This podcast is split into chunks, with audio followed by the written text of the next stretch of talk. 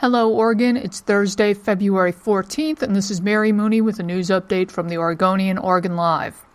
The Portland City Council voted 3 to 2 Wednesday to withdraw the city from the FBI's anti terrorism task force, citing a deep distrust in the program's ability to root out terrorism while upholding residents' civil rights.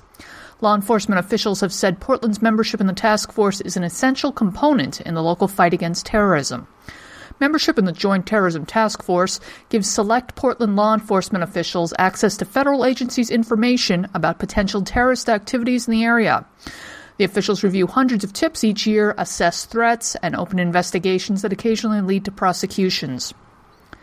Three basketball insiders convicted of steering recruits to Adidas sponsored colleges using Adidas's money have asked a federal judge to spare them prison.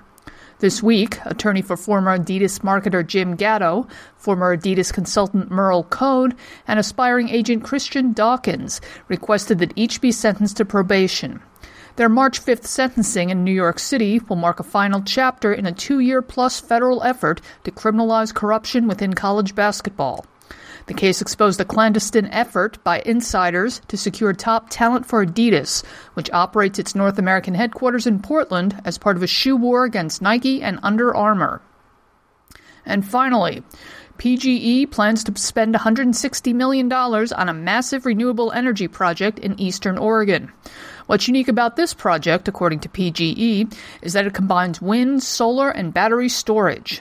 The Portland utility says this would be the largest in North America integrating those three technologies and the largest battery facility in Oregon.